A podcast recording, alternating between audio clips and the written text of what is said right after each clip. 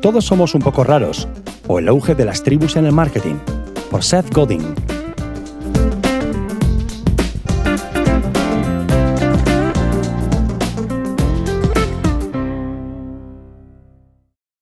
Durante generaciones, los empresarios, políticos y expertos en marketing han articulado sus mensajes hacia la masa y han establecido lo que le debía gustar y lo que se debía comprar. El mercado de masas era, hasta hace poco, sinónimo de ventas y beneficios. Pero la realidad hoy es otra. El mundo tiene más información, más opciones, más libertad, y las posibilidades de compra se han multiplicado. Los seres humanos se organizan cada vez más en tribus o pequeñas comunidades con gustos, aficiones, intereses e incluso obsesiones afines. Los seres humanos prefieren organizarse en tribus, en grupos de personas que comparten un líder, una cultura o una definición de normalidad. Y la revolución digital ha permitido y amplificado la existencia de esas tribus, dejándonos millones de silos, grupos de personas que respetan, admiran y apoyan decisiones que otros consideran raras, pero que aquellos de nosotros que pertenecemos a la tribu sabemos que son normales. Son normales para nosotros. La decisión de empujarnos a todos hacia una normalidad universal simplemente para vender más trastos a las masas es a la vez ineficaz y equivocada.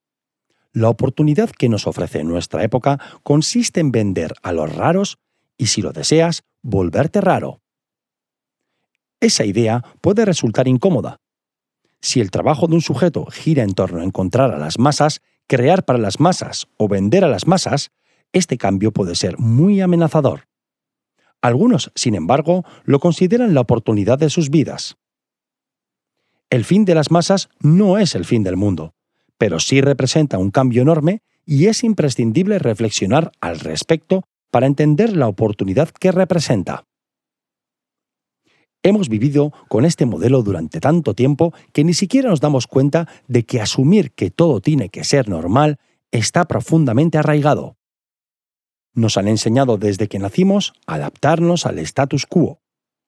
Tenemos tendencia a la mayoría, a complacer a la mayoría, a organizarnos para servir a la mayoría. Admiramos a los políticos en función de cuántos votos obtienen de la mayoría. Escuchamos los 40 principales para oír lo que escucha la mayoría. Nuestras Fuerzas Armadas están formadas por una mayoría en nombre de una mayoría.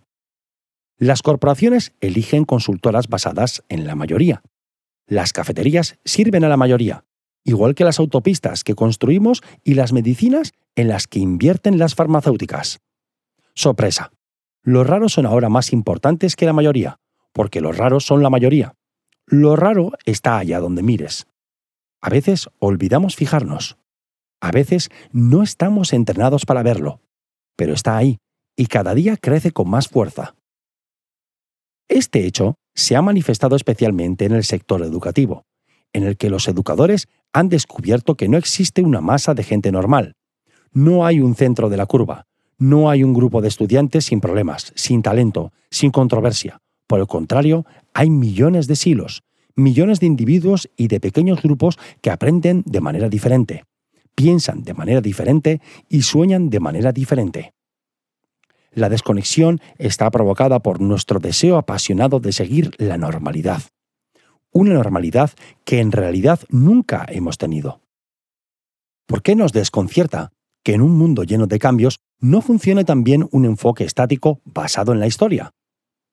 En cuanto entran en el mercado, los consumidores adquieren poder, porque el poder proviene de la capacidad de elección. El poder de los consumidores es una fuerza totalmente nueva y está creciendo de manera exponencial como resultado de más afluencia para la mente a más opciones. Hay muchas curvas de campana, no solo una. No nos importa tanto todo el mundo, nos preocupamos por nosotros, nuestra gente, nuestra tribu, nuestro grupo de interés, nuestra rareza, no por las masas anónimas. En esta forma de actuar, nos influyen cuatro fuerzas que guían aquello que hacemos y lo que estamos dispuestos a aceptar. La primera fuerza es que la creación se amplifica. Publicar un libro, vender un cuadro, personalizar tu coche o diseñar una casa, sea cual sea tu pasión, es fácil llevarla a cabo. Puede hacerse rápidamente y hay más posibilidades de que el mundo se entere de lo que haces.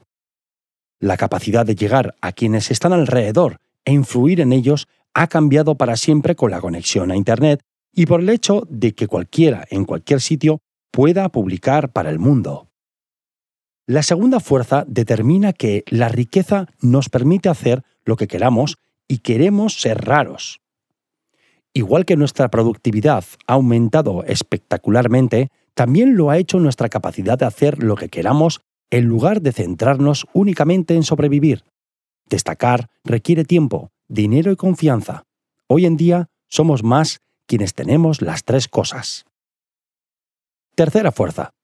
El marketing es mucho más eficaz a la hora de llegar a los raros.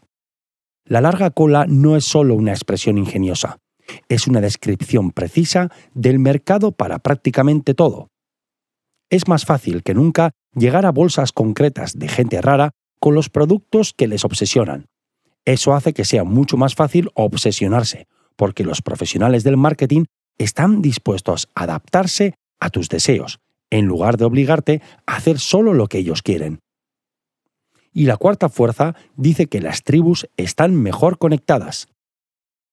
Dado que uno puede encontrar a otras personas con quien compartir intereses, irracionalmente lo raro se está volviendo más normal, al menos en las pequeñas tribus en las que nos congregamos. La comunidad que uno elija puede ser un espejo y un amplificador, impulsando los intereses propios y animándose a ir más allá. Internet conecta y protege a los raros al conectar y amplificar sus tribus. Asúmelo. Todos somos raros. Y el raro no es un ser solitario.